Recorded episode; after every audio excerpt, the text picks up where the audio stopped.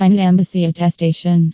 The HRD attestation ampersand MEA attestation or MEA apostille is required by the visiting country on the same document, followed by the China Embassy attestation, is the last stage to be completed on your original documents. S. Any educational credential, personal document, or business document from your native country can be attested by an embassy. The nation from whom the document was issued must do primary document attestation, authentication, or embassy attestation.